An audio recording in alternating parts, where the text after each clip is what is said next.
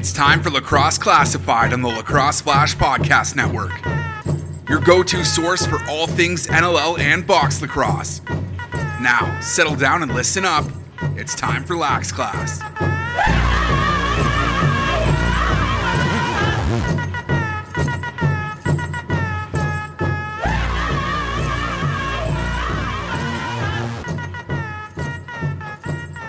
What's up, lacrosse fans? Welcome back to Lacrosse Flash Podcast Network. As it's time for another, settle down, please. It's time for another Lax Class. Episode 153 is about to come your way. Jake Elliott, and back once again is the president, general manager, owner of the Toronto Rock, Jamie Dawick, uh, recording on a Holiday Monday here, Jamie, as I'll welcome you in right off the top. Uh, I'm, we just kind of talked about this before we start rolling here. I'm not going to say happy Thanksgiving to you. What I will say is happy National Indigenous Peoples Day. How's it going?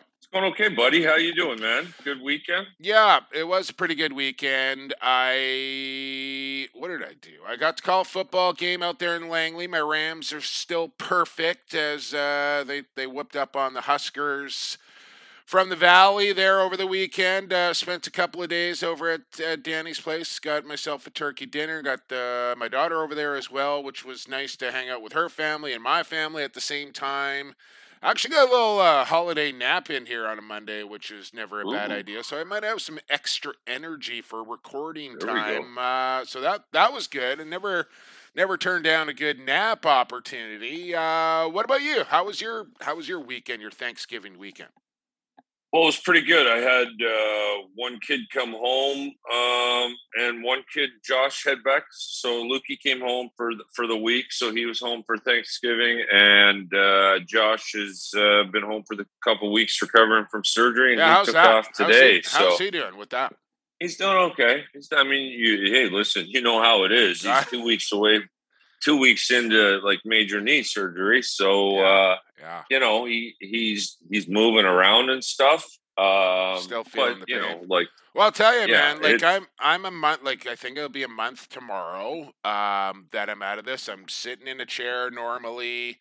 Uh, I'm like been driving. I don't know if I'm really supposed to say that because I don't think I'm supposed to be driving. But I've been driving, which isn't particularly comfortable. But I'm walking around like aid free and and like again every day, every week. I, I feel some significant improvements. So uh, tell him to hang in. It's coming and he'll Yep. start to feel better very very soon and and uh program this week jamie. We got we got a real good one lined up and big assist to you. As in quarter two lacrosse the nation uh don't don't get it confused with lacrosse the americas there. I don't know if you caught a whiff of that or not jamie but uh lacrosse the nation here we're talking to none other than Cody Jamieson from Six Nations, Ontario. And I can't think of a better guy. We were kind of on the same page with this. We're like, what do you want to do next weekend? It was almost like we, we jinxed each other. We're like, yeah, Cody Jamieson, Six Nations, let's do it. So um, good on you. Uh, he, he didn't reply to me, but then he actually replied to me and said, Sorry, I didn't reply to you. I didn't even notice your text until I saw it two days after Jamie texted me. So good on you. Uh, he he paid attention to you, and Cody's actually at the the Argos and Tiger Cats game that is going on as we speak right now. So we may have to talk to Cody about that. I didn't ask you about your football weekend this weekend, Jamie. How'd that go? oh, I'm I'm glad you did. I had a couple absolutely monster fantasy performances. Uh, so I'm pretty fired up. Need a little help. Uh, I'm in a good spot for my other league to go three and zero tonight. So fantasy wise, great. Picks? Broncos suck. Oh yeah, Broncos Steelers suck. got him. Yeah, I got a little bit of a bone with Lewis Ratcliffe. If he listens to the program, Wow. taking a few shots at my Broncos. He Didn't might. want to get into a little Twitter war, but He you know, might, as a yeah. Seahawks fan, I'd be laying low right now. Well, shit, man. Like I? I feel like it's it's kind of like it's over, like the season's over. But I don't want to I don't want to count my man Geno Smith out yet. Um, but Geno will be okay. he, worked him down the field, Wilson. 97 yards They're coming into the game, Yeah, flat he- cold. But I Listen, long term, I he's been around long enough Yeah. that if he can't be serviceable, then what the hell are you keeping him around for? But he's not Russell Wilson, No, so nobody is. Nobody you know, and they're and they're they're in tough. They're the Rams and and the Cardinals both are legit, and, and I think the Niners aren't a bad team either. So they're they're in a they're in a tough division. They are, and it, listen, if it's got to be, it's got to be. Uh, it happens. Like I, San Fran went through crazy injuries last year and and suffered the the cause of it. So it happens to everybody, and uh, I'm prepared to soak one here for the Hawks this year if that's what it comes to. So, anyways, uh, lacrosse the nation, Cody Jamieson quarter two, quick sticks quarter three, as per usual. Stampede Stallion of the week is coming up. Your pick. You're gonna make me work for it again here, Jamie, as it's your selection. I love it. So I'll look for it. I'll get my guessing hat on. I was pretty brutal two weeks ago, which makes me a little bit nervous leading into this week, but um, I'll do my best. That's all I can do. And of course, here in quarter one, we got the big focus coming up, and we were slapping around a, a couple of ideas on what we wanted to do for the big focus. And uh, we're gonna we're gonna take a look at the Western Divi- Division. Western Con- is it conference or division? I never know. Like we could kind of flip flop there for a couple. Of, what are we at? Is it Western Division or Western Conference? As far as I'm, I don't know what we are, but it can be either. As far as I'm concerned, The West. I- okay, we're gonna look at the Yeah. West, and we'll figure out if it's a division or a conference. I think once we get to sixteen, it's then we're both, really. yeah, I we're gonna mean, have four divisions and two conferences. I think is what's gonna happen. Whoa, you got you, you got some inside information Well, there. No, but it stands to reason. That's what a couple other leagues are doing these days. So I'm just Well, okay, that's another. That's there's the one for another. I, I What do you think? Disagree. okay. You'd rather just like go. it. I don't. I. I'm a fan. Like I I, would like like to it. see. Give me one to sixteen, and give me the the best top ten or whatever, and seed them that way. Regardless of whether they're in the West or the East, I always I always want to see the two okay, best but you teams got to play. factor in. You got to factor in travel. I know. uh, you know. So, I know. So what's so? Don't you think? What What about eight and eight? yeah. Like I, I think I think the thing I like. so what do you go? Six, this- six and six. Pardon me. So if it's 16 teams, not everybody's making the playoffs. No, man. So No, how many are you taking? This isn't my. No, dude. So how many are you taking? Four. Four. Four. So so top eight. Side. Okay, Top. And listen, the playoffs aren't charity. You got to earn that. four teams from game- each conference or division are missing the playoffs. Is what you're telling me? Absolutely. It's Wow. no different than it is. It is no different than it is now. It used to be brutal. It used to be like eight of nine teams made it. I mean, listen, you got to earn it. And and in an eight team conference, you're playing seven the seven teams twice is 14 division games. So 14 of your 18 games have to be division games. It's perfect because you you determine your own fate. You play everyone in your division equally well at least twice maybe some three times but you know that i think that's how you truly because here's the problem if you get down to if you get you know to me you can only have eight teams making the playoffs Well, what about and if you get down to if you get down to four divisions you know two teams from each division? What what, do you, what if like what if you had the nfc east over the past few years and really you have two teams that you know aren't in the top eight overall? That that, that to me doesn't make sense. How about but 10 and first place in each conference get a bye and then you're and then you're looking at 2 versus 4 or 2 versus 5, 3 versus 4. okay and then what do you do in the next round Well, then the the lowest seed left plays the number 1 seed and and the other two playoff. no no no you got three teams now because you have two teams win in the right. first round Well, there goes You that idea.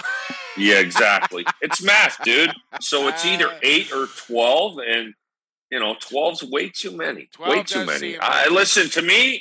You got to earn the playoffs, and and uh, you know, so uh, I I have no problem with that. Um, I don't know what just happened, With- but my sound levels just changed dramatically for some reason. Uh, I'll, you're I'll getting me fired up I'll here. get that dialed in as we move along here. My apologies. Did not adjust your your speakers. I'll figure that out. But I think you're right. I think 12's too many, but I don't know if eight's enough. Do you think like 15 other board members are gonna sign off on just four making it? well, what is it right now, Joe? Oh man, it's It's- been so you long. I don't even know. Okay, so you here you go. you got two conferences. You got the East and the West. There's six teams in the East. There's eight teams in the West. Four teams in the East make the playoffs. Three teams in the West make the playoffs. Mm. If the fifth place team in the East has a better record than the fourth place team in the West, they cross over. Okay. But only four teams make it. So in, if you're looking at it from your hometown Vancouver hat, you know, four of six teams make it. But in the East, four of eight teams make it. So but we're you know, adding next, two more next year though. Vegas comes in and Right. there's seven there. So now four of seven, and you get one more, and now it's four of eight. It's the same as the East. All right. So you have to you have to find a Western team, and then you know, and if you try to get to, you know, if you try to get to four divisions, you're going to have one division with a couple expansion teams in back to back years, and you're forcing your 16th team into a certain geographical demographics for for who they are, and that Okay. you know, I bend the knee to the throne here, Jamie, and I will admit when I am in the wrong. And I, after you laying it out to me like that right there, I will completely agree that that is the best formula to go ahead with. huh, okay, I mean, that's not hard, right? Like, and and listen, if I if I feel like uh, I'm wrong on something, like you just saw right there, I will admit that.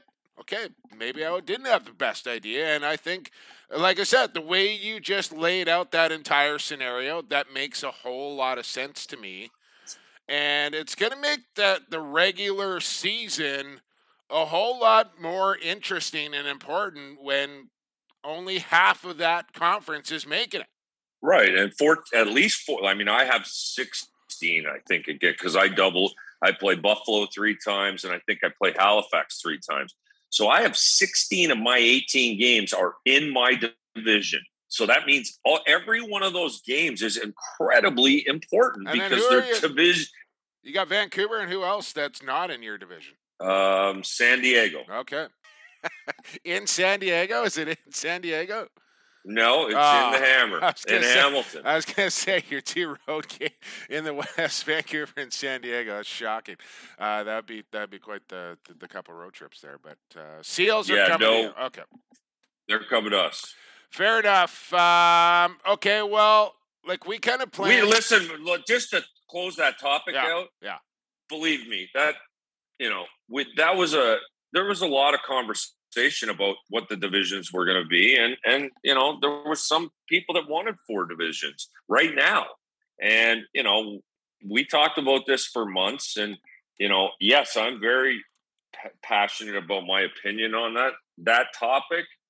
And, and was very loud about it. I'm not, you know, That's good. um, and but but I do believe it is absolutely the right thing to do, and I think it's going to make for you know er, more than ever. Every night matters, man, and uh, and and at the same time, you control your own fate as far as what you do. So, what else can you ask for?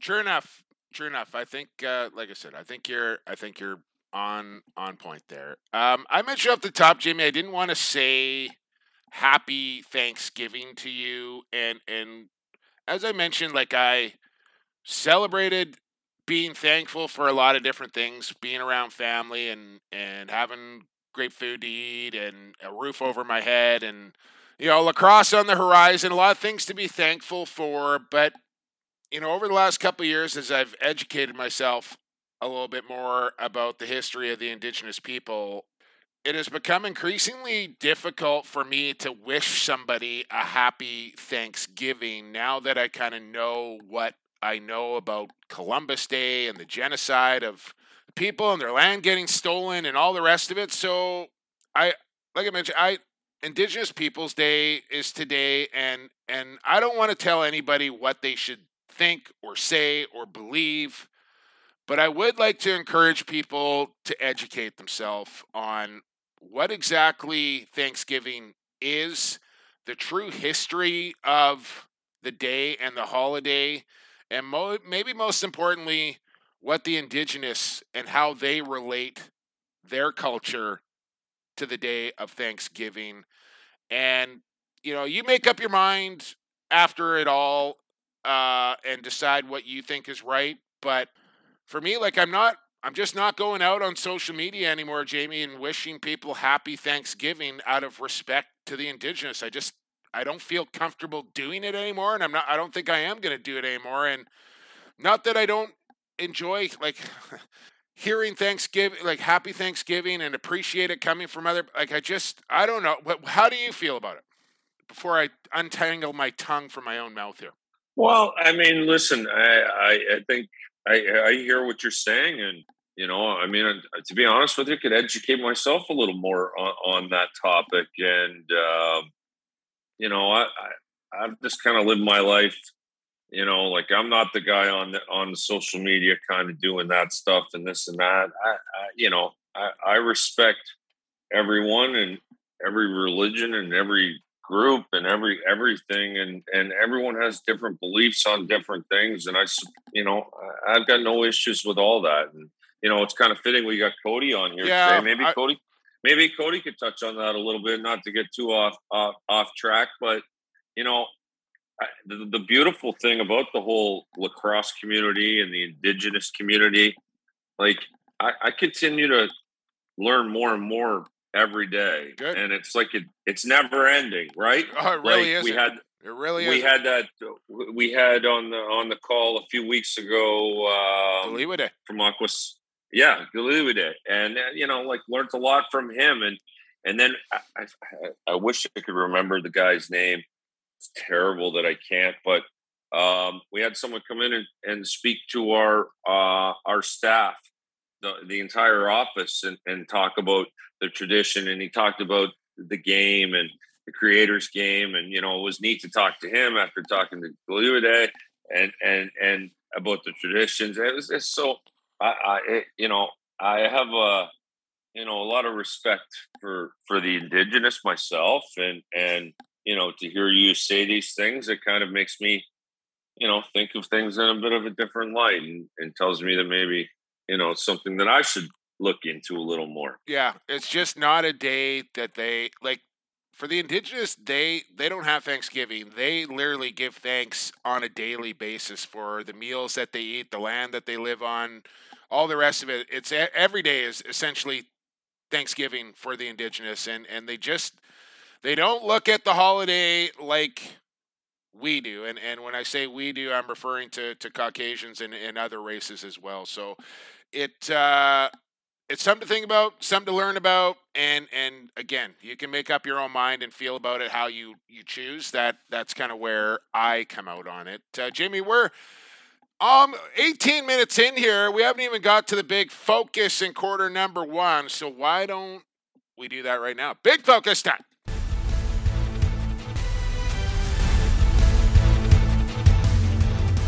Big focus. Big focus. Focus. Other than a big focus. Focus. Big focus.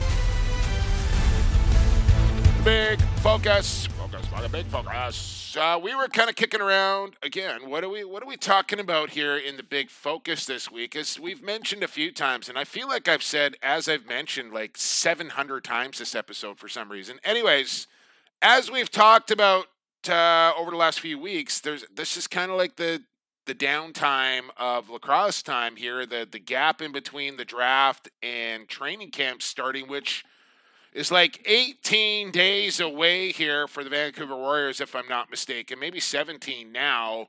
Uh, so that is pretty fantastic. Just a couple of weeks away. I can't believe it. But uh, with that being said, there I did again. We want to talk about the prognosis or the outlook here for for both conferences or divisions, whatever you want to call them. Uh, so we're going to start in the West this week and just take a look at well where you think, where I think uh, teams may fall, their chances of making the playoffs, a chance to win a championship, all that sort of stuff. So just kind of off the cuff here stuff, Jamie. But uh, I don't know where you what you like. You want to just want to go team by team, or how do you want to start? Maybe do we start with Panther City? Sure, I, am good. To, yeah, wheel out. You know what? Actually, I mean, listen. Why don't we start at the top? Okay. Just because I think you know, I, is that I, Calgary so being the, is that Calgary being the defending champions, or do you think another team is starting this new season as the clear cut favorite, being the best team in the league? Well, listen, I mean, if you had asked me a year ago, uh, you know, I'm a firm believer in, uh, you know, Calgary. Uh, listen, Calgary's in the conversation. I, don't want to stay at the top. I'm I'm more look at it in groups. So let, let's let's okay. We'll start with Panthers. One, you know, let's start with okay. I'm going backwards. Here. okay, like it, it, here, here's a couple things that I think are pretty safe to say for me when I look at the Western Conference. Give it. Okay, at, at the end of the day, the Sas, Saskatchewan Rush are going to be in the mix, and they're going to be fighting for a championship. Um, I don't I don't care if their goalies, you know, a little unknown or unproven to mm. anyone outside. That's really the myself. only question here uh, when you're talking yeah. about the Saskatchewan Rush, Jamie, is that Adam Shute, Absolutely. can he do yeah. it for a full 18 games for the Rush? And listen, when Evan Kirk went down with a hammy I well, think it was last year, but the year before that, and he missed about eight games. I think Shooter went five and three in that time, and this was two years ago. And like I had, I was like personally, I, internally, I was like, oh my god, like Adam Shute is now the starting goaltender of the Saskatchewan Rush. How is this going to go? I think he went five and three in that time, and I think I really truly believe that that cemented the belief in in Keenan and McComb that they could do it in front of this guy and and we're going to be okay if they happen to lose Evan Kirk, which I think they had a pretty good feeling was going to happen. So they didn't like go out and try and swing a big blockbuster deal for another bona fide starting goaltender. They believe in Adam Shute. They got pretty much all their their pieces back defensively. That core, uh, just signing Messenger recently. They lose Hasek, but that's about it. And they still got another four young guys coming through the pipeline. But for this year alone, there's no weakness in that rush lineup, and I see him sitting at the top of the standings come come playoff time. Yeah, I mean, like I said, I, and and no better place for Shute to start in front of that defense because they're one of the best. I might watch. No, no, I don't want to get that carried away, but you know, like there, there's no question they're they're yeah. one of the best in the league. So he's in a good situation, yeah. and like I said, they'll they'll 100. percent You know, I'm not saying they're going to finish first in the regular season. I'm just saying they'll they'll you know they'll 100 percent be in the mix. Probably have a home game in the playoffs. Okay, yeah, so they're, they're legit. They're legit. We're so, we're like, in agreement. Or let's let's flip to the other the other end of it for okay. me. I mean, and, and you got to look at Panther City. I mean, uh, they are an expansion team. Uh, you know, uh, for history, you know, tell, tells you that that's going to be tough sledding, and, and I think it is. And you know, when I when you look at the teams as a whole in the West, you know, I I, I think if Panther City could make the playoffs this year, yeah, huge uh, victory that, for them. Oh yeah, I mean, I, I think it'll be real tough sledding for them. So um, you know, they're going to have to deal with the Sasks and the Calgarys and the San Diegos and the Colorado, you know, all of them, all of them. So they're, they're going to be in real tough there and go through, you know, the growing pains of being an expansion team. So, you know, that to me, that kind of takes one out of the, and, the and listen, you know, four, four of the teams are going to make it and, and two aren't. And, and I think they're one of the teams that aren't going to make it. Uh, just like I think Sask guaranteed one of the teams that are going to make it. So, you know, those that kind of takes those two out of it for me. How do you feel about them? I concur. And listen, I know you are in in a tough spot when it comes to sitting here talking about other teams' chances to to make playoffs and what they're going to do in the season. It'll be even tougher for you next week when we start talking about Eastern teams and where you're located and, your opponents and all the rest of it. So I know it's not an easy thing for for you to do, but regardless, I appreciate the efforts. And I'm just I'm looking up and down the the Panther City roster here. Ryan Benesch, um, obviously the veteran of of that group, and and some nice young pieces that I think are going to grow together. Uh, led by Hasek on their back end, they're they're pretty solid in goal, I would say. And the biggest thing for Panther City is that they got number one Johnny Donville coming in a year from now and they probably got their their best right hander Randy Staats coming in at the same time. So that is going to be a massive injection for that team, probably coming off another high draft pick as well. So maybe some growing pains in, in year number one and possibly year two, but uh, good foundation Yeah, I there. don't think and- they. I don't think they have that draft pick. Oh, okay. Well, there you go. So good. I'll say this: good foundation out of the gates here for an expansion team, and we'll just kind of and like good leaders of men there too with Teed and Toller and, and TK and, and Hammer. Like I, I think the foundation there in Panther City is pretty set. It's just going to take a little time, which you would totally expect with an expansion team. All right, Saskatchewan at the top, Panther City near the bottom. Who do you got coming in in that two hole in the west? Calgary, San Diego, Vancouver. What do you think? Oh, jeez. yeah, you know, as you're saying, that's good. Well, listen, man, and and this is just obviously my opinions, and and you got to kind of look at all these teams. And when we talk about the East, yeah, it'll be tough, but uh, you know, I'll just tell you my thoughts on certain teams. I don't want to, like I said, Just one man's teams, but- opinion. All But let's you let yeah, absolutely, and you know, that's just me. So, Oh, but by the way, Jim, let- before we go let's any talk, let's talk briefly about a couple teams here because, like, okay, you know, and when we'll get into it, because you say who's second. Well, listen, Ca- Ca- Calgary is the defending champion, and with the exception of losing Dane Dobbie, and uh, don't downplay that because he was their MVP the last time we played two years ago. But you know, the Curtis as well. you Curtis know, Dickson signed there in Calgary yet, Jamie? I I, I don't know. I don't think so. I would have.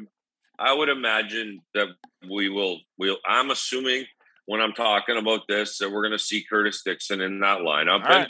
and, and they're just they're just you know real. They'll be in the mix there 100 percent too, in my opinion. You know, as San Diego's going to be in the mix there too. I mean, gosh, we're talking about Dane Dobbie. He's gone to that side.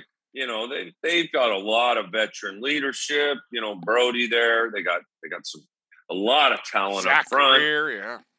You know, and the, the Jack Austin Staats, Westberg. I don't want to leave guys out here, but they got a couple high draft picks Oh, Keith, you know they, they, they're yeah. they're they seem to me to be making you know a push to to get it done this year and and i think you know they've been pretty uh successful since they came in as an expansion team so i, I would think that they're definitely going to be uh in, in the mix here for sure and and you know having a say in who comes out of the west as well um you know so i i i i do think for me, those those three are kind of the top three teams in the West. Okay. Um, you know, and we can talk about a little more of them, but just to kind of Well, how I see the West as an yeah, for- entire thing.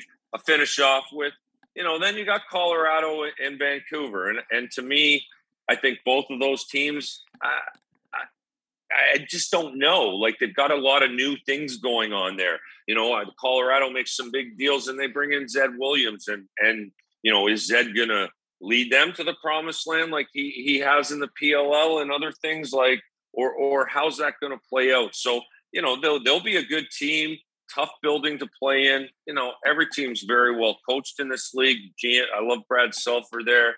You know, and and and they've been in the you know they're usually fighting for a playoff spot year after year. They Ah, got I think they've only missed once since they've been in Yeah. Colorado or something and, like that.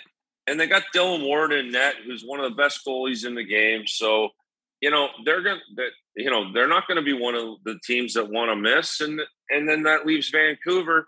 And, you know, I think if, if you're just going to look at Vancouver and say, write them off as the fourth team, I think that's a mistake. They're very unknown. They've lost a lot of guys on the back end Mhm. but that doesn't and, and a lot of veteran leadership but that doesn't mean they're going to be worse maybe No, the I don't like think so. i've gone through injections of youth that have really worked out and sometimes you you take chances on guys that wouldn't have got an opportunity otherwise and it's it's about the guys taking advantage of that so you know charlotte beatty's up front that kid can play you know I, listen I, I think they're you know, it takes time. They got some, you know, Mitch Jones, one of the best players in the league, in my opinion. Yep. Um, you know, so they they got a lot.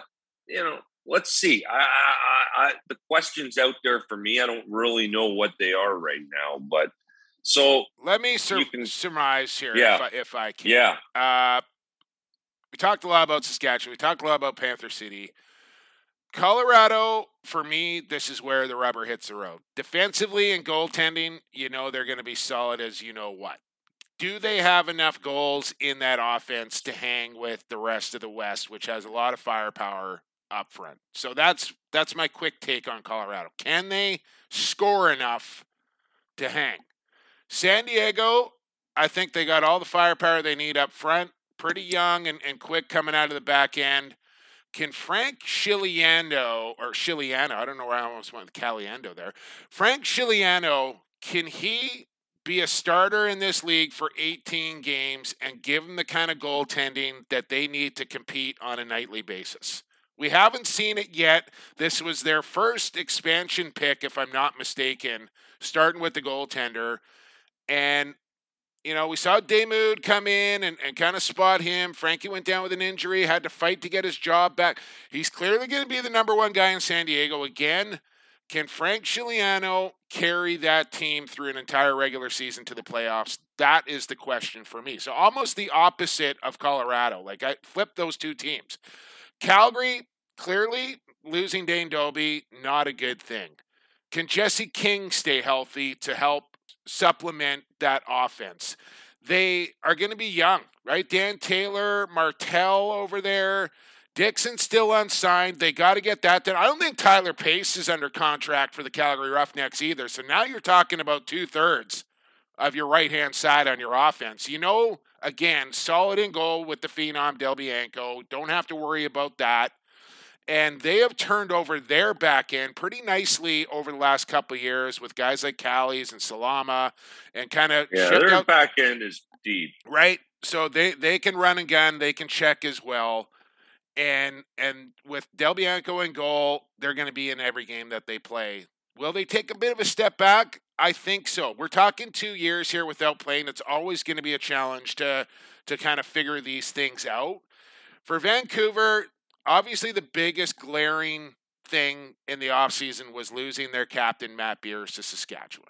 But the other way I look at this, like like clearly what was happening in Vancouver over the last four, five, six years with that veteran presence on the back end, this team needed a major overhaul on the back end. And they've got it with the retirements of, of Hawkesby and O'Doherty um, you can put Joel McCready in that mix as well. They've gone out. They they ended up getting their guy Kalynuk, who they wanted from the get go out of Calgary. They get him out of Panther City. They got the the absolute stud coming in and Reid Bowering, and I think he's going to plug that Matt Beers hole and then some. Yeah, I said it. Um, with Reid Bowering coming in. And then you add Charalambides to that that front lineup. You're you're talking Brett Mydske coming in. You're talking about Garrett McIntosh coming into that back end it's going to be a, a, a, way different looking Warriors team, and I think the offense is loaded for for Bear here. I think they got enough firepower up front. Again, for me, it comes down to Eric Penny, and can he do it? He's had his opportunities to take that step forward and become the clear cut number one guy, which I think he is now in Vancouver, and now he has to just grab that rope and start yanking on it and, and lead his team and say, you know what, boys, I'm ready to be the man here in Vancouver and give that team in front of him confidence that their goalie is going to show up on a nightly basis and give them a chance to win.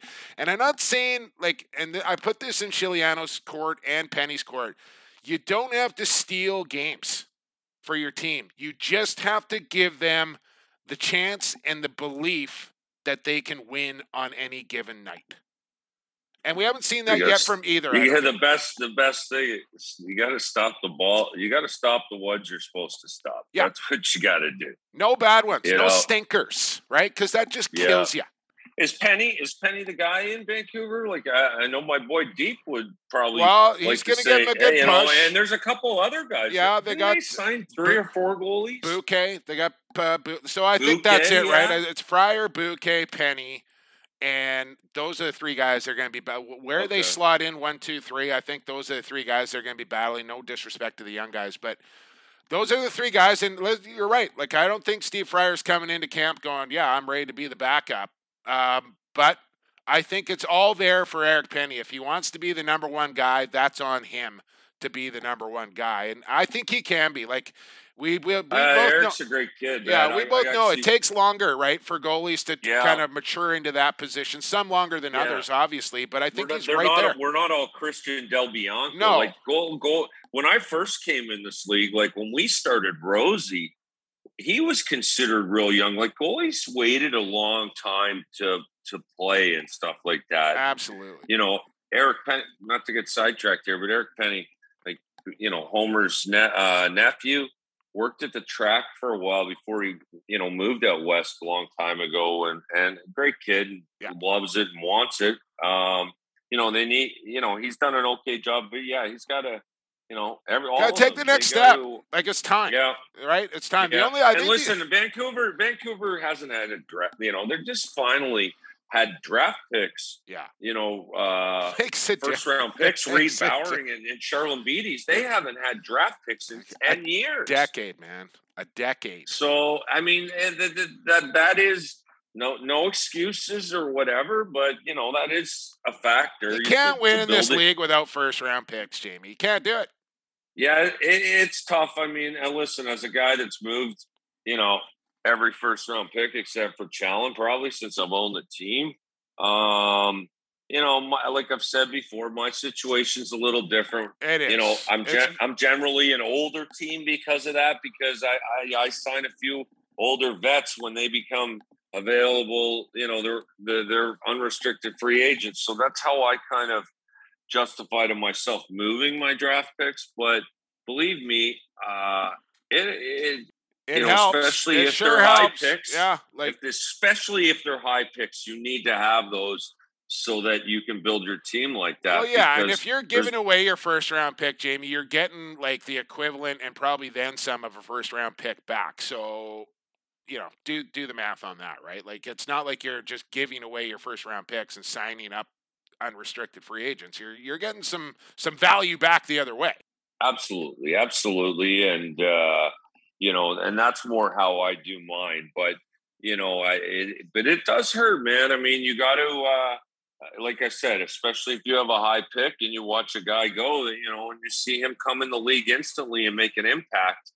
Um, you know, it, it hurts, and if you miss those year after year and stuff, it, and and that's Vancouver. Unfortunately, been there, and this is before this group even got there, but you know, where they were finishing last and not tr- having those tr- picks. Trading away picks re- and finishing last, not a good formula. Right. Yeah. And then and then not being able to replenish that way. And if you go that way for a long time, it, it's it's set that franchise back.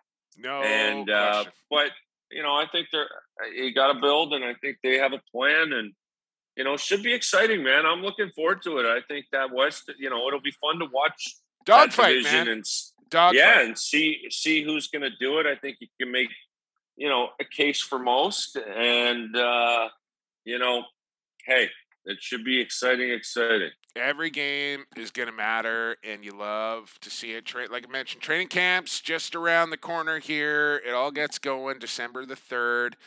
And while we're on it, uh, big focus brought to you by the National Lacrosse League. And uh, don't forget to sign up for the National Lacrosse League newsletter. Get breaking news, information all around your favorite teams and players, other unique content directly into your mailbox from the NLL. Go to NLL.com, scroll down, and find it on the bottom of the page. Sign up today, and then uh, head over to to fanatics.ca and buy yourself some gear of your favorite team while you're at it. Jamie, massive quarter number one. Let's get to break. Quarter number two is coming up. We're going lacrosse the nation with Cody Jamieson talking Six Nations lacrosse. Where we return, episode 153, Lacrosse Flash Podcast Network.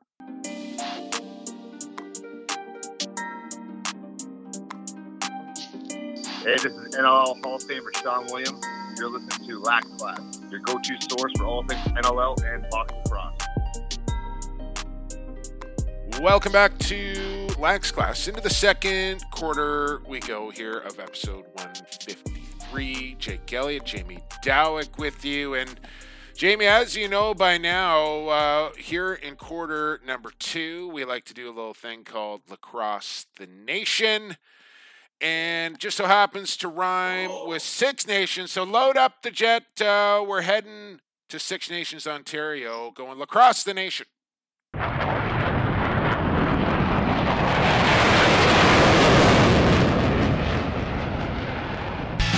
Lacrosse. Lacrosse.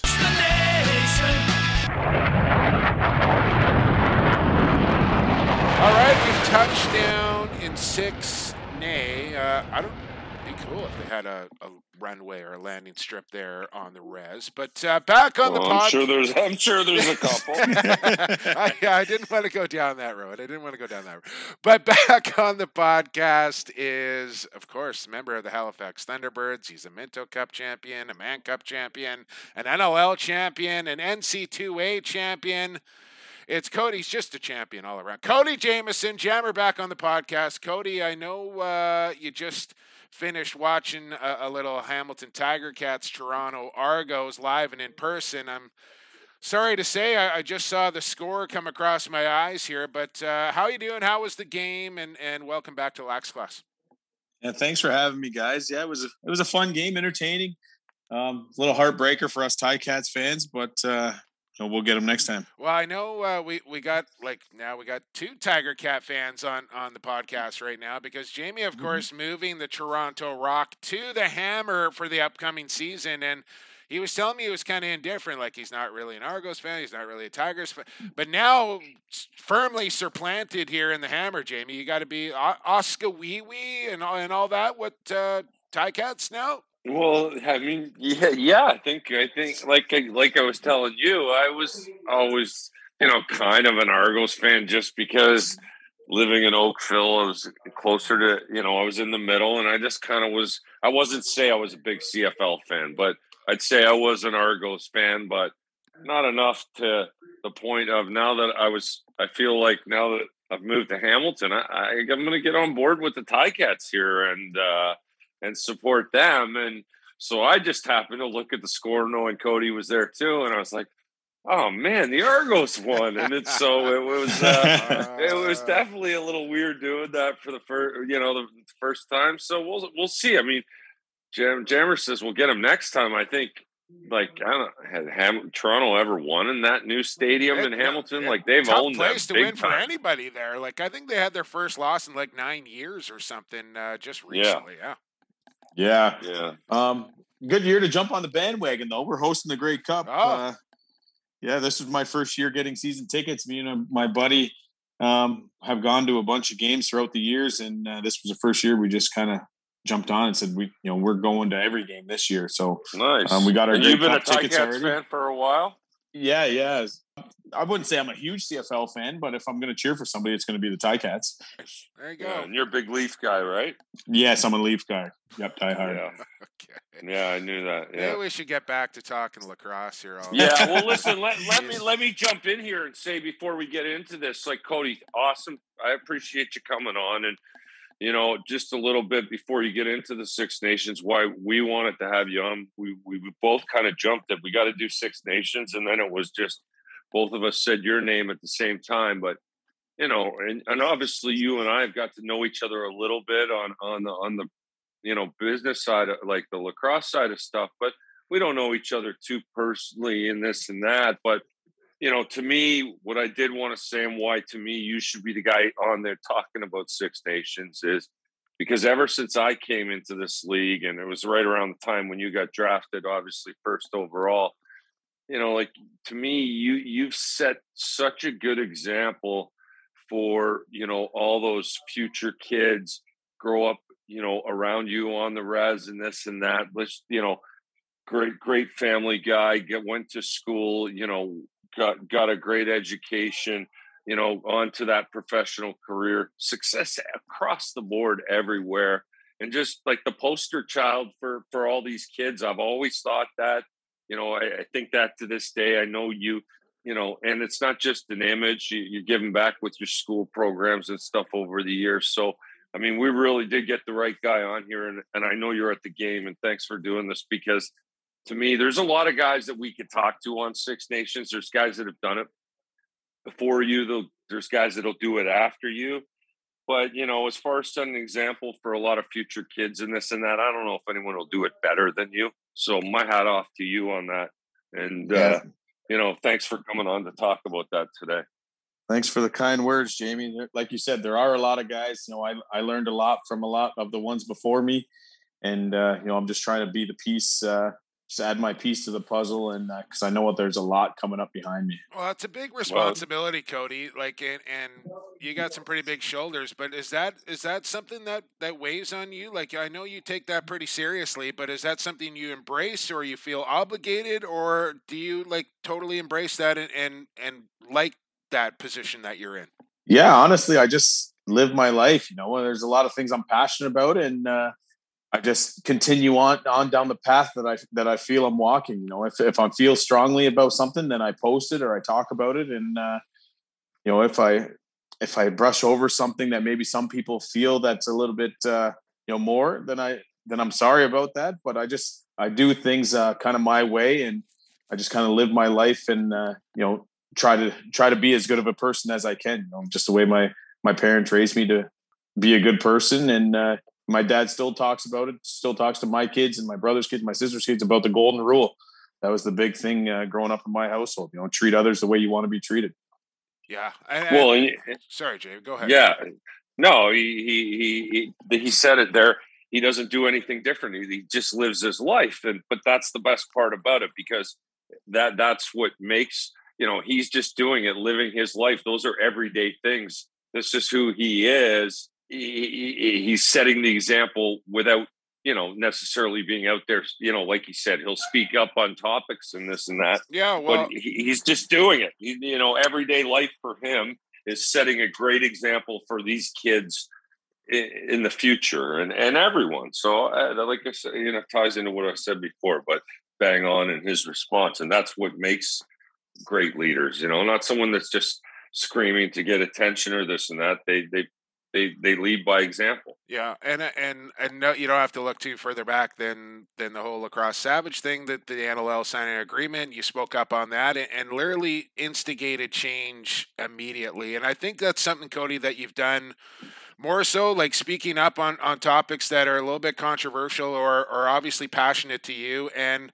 you're just kind of like fuck it like i don't care anymore. I'm i'm going to say how i feel on this whether you it hurts your feelings or not and and i and i love it. So so please keep that up and and one of those those topics that i think i'd like to talk to you about with it being national indigenous peoples day and happy national Imp- indigenous peoples day to you of course but it's also columbus day it's canadian thanksgiving. We were talking off the top and i and i said to jamie like now that I've kind of educated myself more so over the last couple of years in particular, I have a hard time saying the words happy Thanksgiving to people. And it's not something I'm going to put on social media anymore. It's not something that I really want to say anymore. I still am very thankful for a lot of things in my life and I and I take this weekend in particular to to be thankful for those and I still enjoy a good turkey dinner with with my family and and friends. I also think that it's I don't feel comfortable and I don't think it's an appropriate thing for me to say anymore now knowing what I do about what happened or the real history of Thanksgiving as I use air quotes and and Columbus Day I know you can probably explain this a lot better to our listeners than I can about and and I also mentioned that you guys don't really you guys Thanksgiving isn't a thing. This is something you guys do on a daily basis, giving thanks for your land and your food and, and your family and the rest of it. But can you explain why Columbus Day is is not something that is appropriate and why maybe I feel the way I do when I say the words happy Thanksgiving? Well, yeah. If, if nobody, if you don't know, you know, Christopher Columbus came in 1492 and and discovered, I'll say that in air quotes, America. And I just posted something today that I came across where, you know, it, I don't know the exact origins and who and who made it, but um, air like air quotes, a kid in school says uh, talks. They're talking about the NASA moon landing, and he said, uh, "So you're saying Neil Armstrong discovered the moon?" And the teacher said, "The teacher said no, like that's dumb, basically." Like he landed on the moon. The moon's always been there. And so he said, So can we go back to you know, talking about Christopher Columbus. Um, you know, in 1492, when he came to America, he didn't discover anything. You know, there was already human beings here. There was already a society here. There was already, you know, unwritten laws. There was a government system, democracy. Um, there's already everything established here. Maybe not the way it is now, but you know, we had everything we needed uh, in the story. So, you know, that's Columbus Day. That's you know today. That's um, in the United States, and then in Canada, it's you know Thanksgiving. So, you know, that's just a little bit. I'm sure. I'm sure we can go on for a long time. But well, just the um, genocide, Cody, like, and the stealing of the land, and like, I, I mean, you can take it further if if you can. Yeah, um, you know, here in Canada, it's just you know, the land's always been here. We've always occupied it to get it stolen and and, and you know beaten. Um, you know, taking over our villages, taking over places. You know, putting your putting your stake down and saying this is this is now ours, and you know, moving natives to reservations um, and you know, having and see, I go on tangents when I get talking like this, but these passports that we now got to carry around our vaccination passports, like I've carried a passport my entire life, and it's my you know my native status card. Um, I can't imagine you know my ancestors to leave the reserve would have to show show their status card and show their proof saying that uh, you know from the government from the government agent saying they're going to the grocery store and they'll be back by you know midnight or whatever like that. So you know having a passport to leave the reservation uh, you know all those kinds of things i'll dwell into you know today thanksgiving. I and but but i'm not going to say you know that we don't i shouldn't say celebrate thanksgiving. You know to yesterday uh, me and my family got together and had a turkey a turkey dinner. It was just like uh, you know the rest of the, the rest of canada we don't really say happy thanksgiving but you know it's it's a time to uh, to enjoy with your family it's a day off you know monday today a day off of work um, you know, most of the places are shut down, so I'm not. You know, we still take obviously we take the day off and, and enjoy Thanksgiving um, as a day off for the government, I guess. So yeah, um, we enjoy it, enjoy our day with our family. But like you said earlier, you know, every day's a every day's a day to be thankful. You know. That is for sure. That is for sure. As we speak with Cody Jamieson, and just before we get to Six Nations, and man, like I, I don't know how much time you got, Cody, but hopefully it's a little bit because there's a lot to talk about. But um, the Every Child Matters decal that is going to be worn on on every single team and and player's helmet, I think, is an important topic that also is something that's close to your heart with family members directly impacted by residential schools. And, and I know uh, your, your, boy, our boy, Chuck Ragusa, did up the design. And, and this is going to be fantastic uh, to raise some awareness uh, for truth and reconciliation as well. Yeah, Chuck did an awesome job. You know, I think he really, he really, he's always been brilliant, but I think he, you know, used everything. excuse me. He used everything uh, everything that uh, you know kind of makes every child matters makes the campaign you know um, kind of go with how it is you know the handprint um, you know the the feathers is a is a really nice touch. I i just think he did an awesome job you know designing it uh, you know and i and i know i'm kind of getting a little bit of credit somehow but it's all it all goes to chuck. He did an amazing job. Yeah i know uh, kurt you know and, and everybody with halifax kind of spurred that on so I, I just wanted to make mention of it. I think it's it's something that continues we need to continue to talk about and and I just I don't want that to go away because I think maybe the worst is, is yet to come in that regard if you if you know what I'm saying there Cody. So um to Chuck and to Kurt and to you and everybody in Halifax and the entire National Cross League I'm I'm proud to see our league kind of leading the way in in that regard and raising awareness. So I wanted to make mention of that, but uh, the main reason we have you on the podcast this week is to talk Six Nations lacrosse, Cody. And I, man, like I don't even know where to begin on this. It it's kind of crazy to me to think that there was only Senior A lacrosse there beginning in 1993. Is obviously the game goes way back, uh, long before that. I don't. Can you tell me when you remember the first organized game of box lacrosse on Six Nations land? No, no, I don't. I have no clue on on when the first organized one was. I know, um, obviously, Senior A was established in uh, 1993. Um, Junior A was our our first year for the Arrows was in 1991, and before that, the Arrows were Junior B, and uh, that goes back to the 70s or 60s um, So this is for the junior B program. Sorry, Jammer, because you just mentioned the two dates. So 93, the senior team wins. I believe they win the Mann Cup in 94 or at least 95. So maybe a year. Yeah, 94, 95, 96. Yeah, so there you go. The, the Arrows come in in 91. They win the Minto Cup, much to my dismay, in Coquitlam in 1992, and, and maybe one of the greatest Minto Cups ever played. So it's, I mean, success right off the get go when these two A programs fire up. Yeah, um, you know, from the stories that I got told, obviously I, I was too young to remember, but um, a few of our the, how we got our junior A team, we always had the junior B team, but a few of our our elite players, um, Cam Bomberry was in St. Catharines, Miles General, Gweet Sky, they were playing elsewhere, Bay Area Bengals, I think. Mm. So, you know, I think it was just time that you know our boys were leaving the reserve to go play, you know, high level junior A lacrosse instead of junior B. So I think you know the the group, you know, Lewis Staats and uh, you know Cap Bomberry, Dave General, those guys uh, kind of got together and said, you know, our boys are leaving to go play lacrosse. We should you know elevate ourselves and you know, keep it keep everything here. And and they did a great job at. Just think about Bomberry's shot like thundering off the. My goodness. Um, it's interesting. It's a bit of a weird dynamic, I would say, Cody. Especially, well, I don't know if it's it's. It almost seems like the B pro, like the Rebels and the Rivermen, almost seem to get more fan support than the A teams. Am I am I on the right track with that? Yeah, it wasn't always like that though. When I played junior A, I can remember uh, you know we were we were going on a few runs and the lineup would be around the ILA building, all the way around past the ILA Sports. Um, you know, before we even pulled in, you know, two hours before the game, people were getting there Wow. um, and and sitting outside before our big playoff games.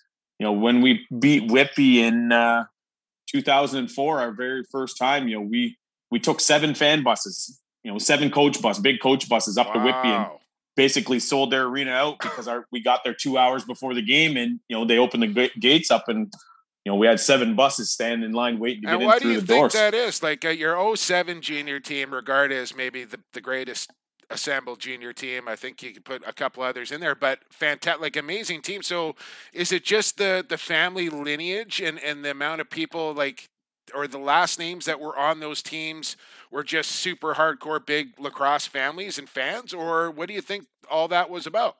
Yeah, I think uh, I think over the years, you know, there hasn't been as many locals playing for the A for the A teams. Yeah.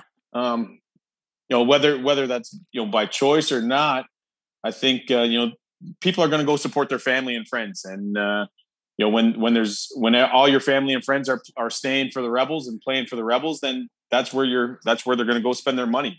Um, I I think I heard Jamie talk about it on your podcast. Uh, you know, a few weeks ago, where he was talking, you know, maybe longer than that, but the move from Toronto to Hamilton, you only have so much money to spend, right? So, a lot of the times on the res, you know, you can't go to a game Friday night with the Rebels, Saturday night with the Rivermen, you know, Sunday with the Arrows, Right. and mix in a Chiefs game on a Tuesday or something like that. There, you know, you you just can't afford to go watch everybody play. So a lot of the times, you you know, you got to pick and choose on uh, who you go support. Yeah. The other thing is, uh, you know, everybody has kids and grandkids, nephews, nieces playing lacrosse in the summertime. So um, a Sunday night Arrows home game, you know, doesn't quite, you know, do justice when you're gone away on a tournament all weekend and you just get home, you know, gone Friday, Saturday, Sunday, and you're just getting home. You know, you don't really want to go rushing back to the arena Yeah. On a Sunday night. Well, they need to get the internet fired up a little better there at the old ILA so people can check out the, the webcam. But Tell me about uh, the young kids, man. Like, what what's the minor like there? Because you know, I see all these tournaments and stuff, but I never really hear about Six Nations teams at the minor level. How many kids you got? Oh, you got to see Jammer's little guy. He's a beast. Okay, tell tell He's tell a me, good. tell me, tell me He- about him. Yeah, my my son, my little guy. Yeah, like I, What, Yeah. what division is he in? Like, how many teams do you guys have in? Like, is there more than one Pee Wee or Bantam team, or is it just kind of one at each level? Girls teams. How many the kids are playing there? yeah, when I started, when I first started playing, we had two teams in every division. Um, and since I've left, we've had three, four teams in uh, in most divisions. Sometimes only two, but usually three. You know, I've been my my older son Connor, he's uh, it's I'm getting it all mixed up now because of the COVID Oh, having two It's- years it's shut so down. hard to I think he would be in Pee Wee. Yeah. I think he would be in Pee Wee now. Um, and I've been coaching him since he was in paperweight, and we had a we have a good group, a good you know high B, low A group, and that's that's the one team that he's on. Uh, my younger son Coleman, he just he'd be tight now, but uh, he's a little thumper, and uh, you know he he likes to he likes to mix it up. He likes to uh, he likes to be rough, and I always laugh because uh, Murray Porter, one of my good friends, he has a son the same age. So me and Murray Porter are the coaches, and his son. I don't know if anybody knows Murray, but he wasn't known for his uh, offensive talents. No, no. But he, uh, so his son, his son's our top scorer, and my son is our is our leading penalty minute getter. So Fun, funny how kinda- that works sometimes. Eh? kind of switch roles there a little bit. Yeah. Yeah, speaking with Cody Jamieson, talking Six Nations lacrosse, lacrosse the nation. I I'm probably just going to bounce around here a little bit, Jammer, but the outdoor facilities or even the ILA, like, is it, is it like I know in in Akwesasne they just kind of leave the arena open, and if kids want to go in and hop on the turf and throw the ball around, they can do that. They got the beautiful field just outside the arena as well. Does does is that available for kids at the ILA just to kind of roam in and, and head out on the floor and play where the Chiefs and the Arrows get to play? Um, it is and it isn't. So for the first like 10 years it was open, it, it was always open. You know, people would be in there shooting around all the time. Over the last, I don't know, maybe like I guess the next 10 years, eight years, we've had a school, um, a traditional school called Gawanio, Mm. um, full immersion, and they've been up upstairs uh, because their school got condemned. So they've been uh, they moved into the upstairs of the building Can't on the have far side. Can't have balls banging around while school's Yes, Yeah. yes. So we and they use uh they use the floor as like their gym time. Um, you know, rain days they can't go outside, so they do recess out there. Right. So Well, it's pretty Yeah, awesome it's that, been- that they opened that up for them uh, so they could stay and, and keep going to school. What about outdoor facilities around the Res at Six Nations? How many boxes are available, and what like you know some some areas are are nicer than others there, but what's like the condition? Like, uh, is it is it okay for for kids to be out at the outdoor boxes and around uh, the the entire community? yeah, so right in Ohsweken we have right by the right beside the Gaylord Powless uh, arena, or the original arena that was there. Um, in the back there, we got two two fields. They're just grass fields, but they're they're they keep up nice, uh, and a and a professional blue track. You know, all the spongy track and all that, where Yeah. we do all our track and field meets. Um, but yeah, that's open to the public at all times, and then we have a uh, uh, outdoor rink right beside the right beside the splash pad there. That's uh, that's used. Uh, you know, some practices for the younger kids. It's a little bit smaller, so it's not full size.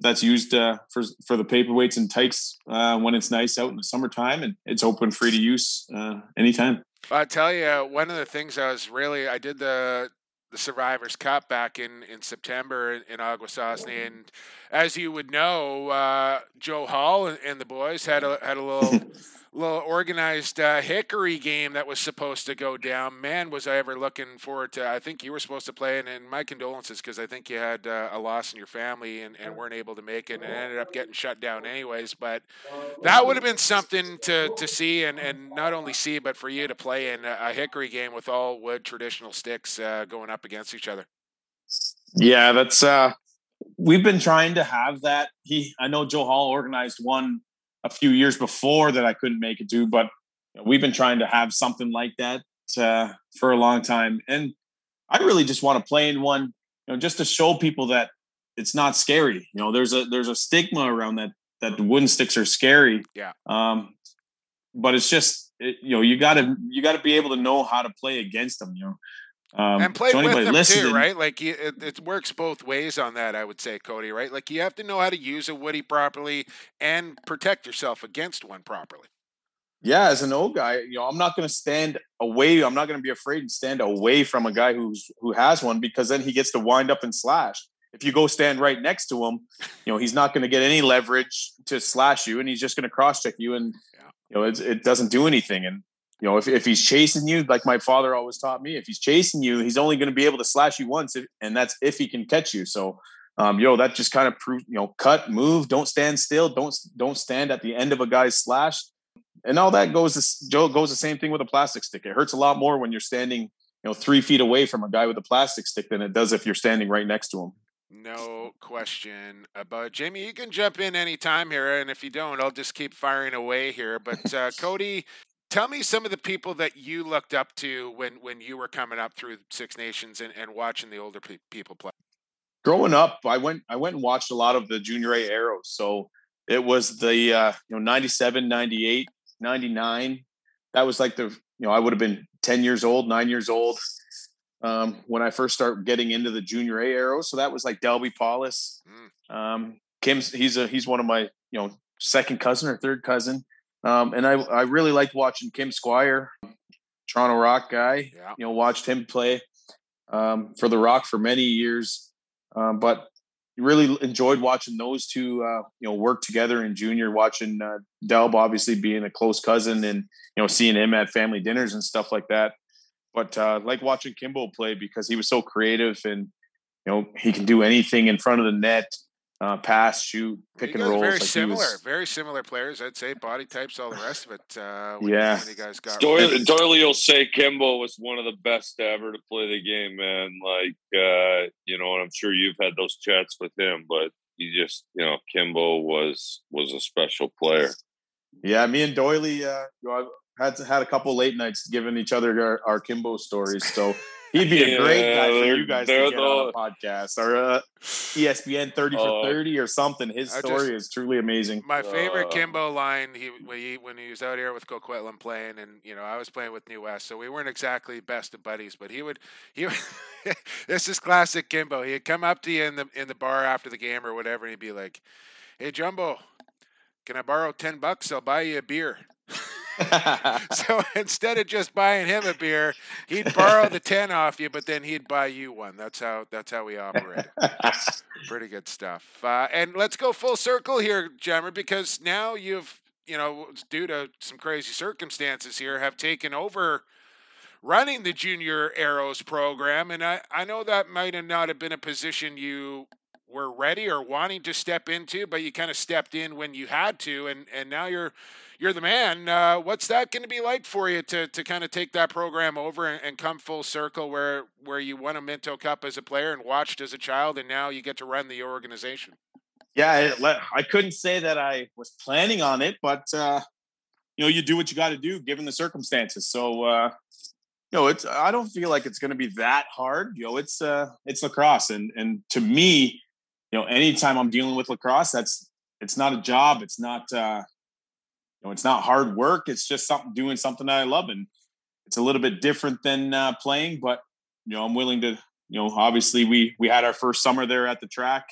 I think our team did you know pretty well given the circumstances. You know, we got kind of got thrown together there for a little bit, but you know, and thank you, Jamie, for opening that up for us. Um, that was uh, top of the line. Um, but I think we, uh, you know, I, th- I, think we got a bright future with us. Um, you know, between me, and our and our group that uh, you know I kind of put together there with Randy, Stu Montour, Delby Powless, Jason Johnson, um, Tracy Johnson, kind of doing some of the paperwork for us because we know that uh, none of us like doing that stuff.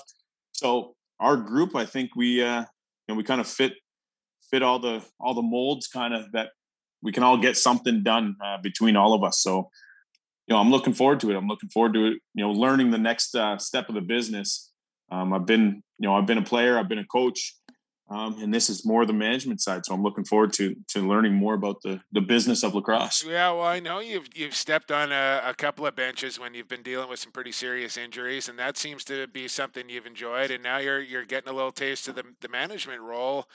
Do you have a, a preference? Do you? I, I know you got some good years left in that, yeah, that frame playing, there. Play, yeah, yeah, no, I know. but do you do you see yourself in one role or the other? Maybe when when the time comes to to hang it up. Yeah, one role or the other. You know, uh, I haven't really put too much thought, you know, into that. I'm uh, really just focused on you know playing and um, being the best that I can for my teammates. But uh, so far, I like both. I, I enjoy coaching, and uh, you know the small bit of management that I've gotten. You know, it's uh, it's it's been it's been fun too. Well, your Halifax Thunderbirds look like they're loaded up. Uh, you can get a chance to play with Steph LeBlanc, I think, for maybe the first time. I don't know if you guys spent any time at Chiefs jersey or not, but uh, that'll be interesting to watch. No more Benesch over there with you. Of course, Kyle Jackson and the rest of the the T-Birds. Uh, you guys look like you're loaded up for for a good run come NLL season as well. Yeah, we got to like our team. You know, it's uh, we we thought we had a good thing going a couple years ago before we got shut down and uh, you know, I think we have a lot of guys who are right in the prime of their career. You know, Hossack is a is an animal. Um, He's and a- I think He's a he's not an animal. He's like he's like from the future or something. The cyborg man. He's like a robot machine. yeah, yeah, and uh, you know some of the some of the other pieces that you know as as talented as Jake Withers is and how much praise he gets for his faceoffs, I think he get, goes underrated as a defenseman. Sure does. Um, Yeah. you know his loose balls. I think he, you know, his his leadership. I think uh, you know as as much uh, as much praise as he gets, I still think he, he's a you know he's one of the you know unsung heroes um, for as much praise as he gets. How weird that is, and we added a couple pieces, and like you said, Steph and Tyson Bell, David Brock. Um, you know, so I think we added some pieces that can uh, you know push us forward uh, even more. and then you got Gregoire and Geik over there as well. Like I don't know if the hair scene gets any better with with those yeah, two, the, the staff um, as well. Tyson's uh, blonde locks should be flowing well in Halifax. Yeah, no doubt about it. Cody, we could go on for another. Hey, let me hour. throw Oh, one yeah, thing yeah, out okay, here, okay, okay. Cody. All right. Well, just I wanted to say, I just you made me think of something. Um, Kurt sent me a T-shirt. You're talking about Halifax here. Kurt sent me an awesome T-shirt the other day. You probably got one of these. I think Delby Powell Senior maybe designed it. An original six uh, T-shirt. Did you see that? Did you get one of those? Yeah, Delby Powless Jr. designed them. What are we talking here? The original six Okay, it was NHL definitely teams or what? It was really You want to No, explain it, no, Jamie, or you want me to do it? Cody. No, you do you do a better job. Kurt just sent it to me out of the blue, and I just thought it was really cool, and and and I'm sure there's more to it. So talk about it because that, you know that falls to Six Nations thing there. Yeah, so uh, Delby Powless Jr. made these shirts. They're getting sold at ILA Sports, uh, the the shop inside the Yeah, yeah. obviously Iroquois Lacrosse Arena. Um, but they have the original six on them, and instead instead of like uh, you know playing on the hockey original six hockey teams, um, the original six Nation. and they have they have the headdresses, the Gastoas of the original Six Nations. So they have you know the Mohawk, the Seneca, the Tuscarora, the Yeah. Cayuga, the Onondaga, and the Oneida. You know their traditional headdresses. Their their Gastoas. They have those pictures on them instead of the instead of team logos. So they're saying you know the original six uh, nations of lacrosse. Sign me up for a three XL on on that, Cody. I don't know if they got the big boy sizes in the in the shop there or not, but I'm picking one. Yeah, we're, up if they we're we're we're a thick we're a thick group of people. We definitely have three X. I love it. All right, Cody. uh, I really appreciate you doing this, man. Uh, once again, happy Indigenous Peoples Day, and, and thanks for everything that you do uh, for our sport and, and leading the way, uh, helping educate people on, on the Indigenous people and their culture and history as well. I, I I've uh, been tuned in and, and I find it fascinating and enlightening, and uh, I love what you do, man. So I thank you very much. Thanks for having me, guys. Thank you for coming on. There you go. Uh, we didn't even get to teammates or anything like that, uh, Jamie. My favorite, my favorite thing, like if you want to get to know about Cody Jamieson and kind of what he's about, I will never forget. I think it was in Philadelphia, and they're up late in a game.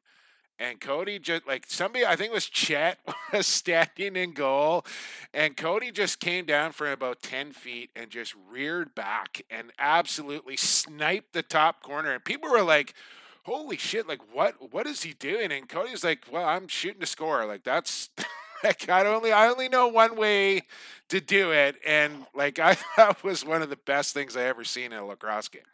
He did it all out there, man. He was he well, he's doing it all out there. He's you know, for for such a high level talent guy, you know, I've always been surprised by his speed out there and his tenacity and just the way he plays the game. And back to what I said at the beginning, you know, just the example he sets. Yeah. and he just sets it by living his life. And you know, I, I he, he's been a thorn in my side my my whole time owning the team, but there's a ton of respect and and uh, admiration for what Well, he you- does and gets done. I mean, You could you know, easily say he'll, he'll go down as one of the best. Well, I was gonna say you could easily say Cody Jamieson is the best player of his generation.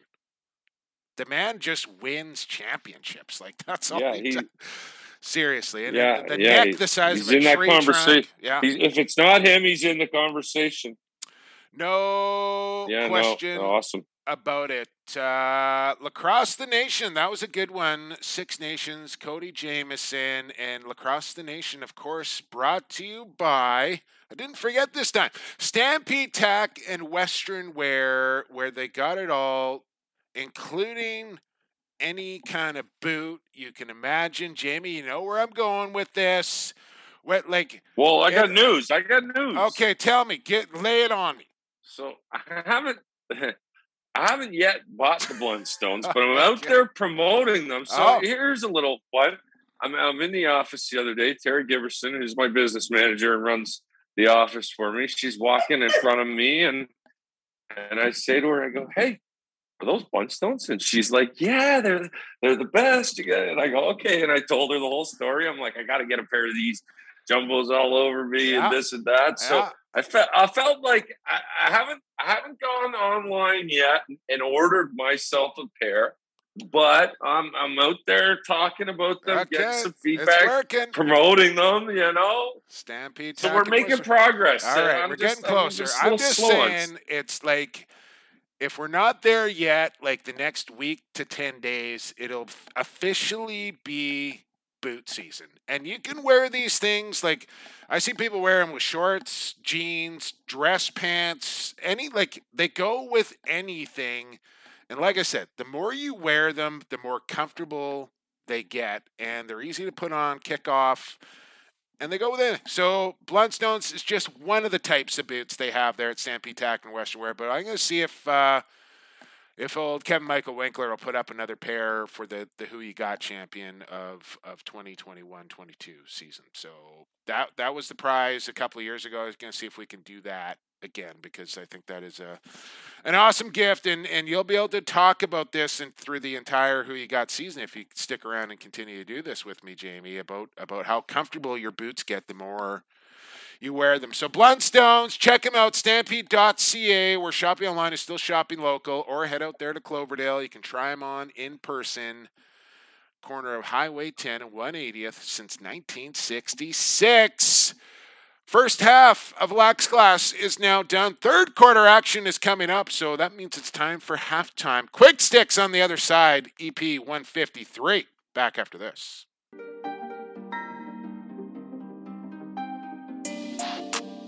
Hey, this is Jason Noble from the Toronto Rock. You're listening to Lacrosse Classified, your go-to source for all things NLL and box lacrosse. Welcome back to Lax Class as we move into the second half of the program. Third quarter action is underway, and here in quarter number three, we like to do a little thing called Quick Sticks. And what do I got for Quick Sticks this week, Jim? Got a bunch of Quick Sticks, so let's get to them. Maybe you can start off with this. Uh, Brampton Excelsior saga continuing along here, Jamie. Apparently, the Board of Governors notified that Brampton is staying put. Can you give me any more information or insight on what is happening with the MSL and the Brampton Excelsior staying in, in Brampton? Are they staying in Brampton? Well, that's kind of I what the, honestly, that's uh, this whole topic. you don't even want to. You, you don't even want Well. I, I just, I don't know. Like, I figured if know. anyone would know, it'd be somebody that has a vested interest in the. Well, I can tell you this: some people don't think that team's in Brampton right now. So, I like, I, I don't even know what's going on with that whole mess. And you know, it's it's board board members get I, like. I just I don't okay. I don't want to get involved in it. But anyways, yeah. I'm, I'm pass, pass, pass.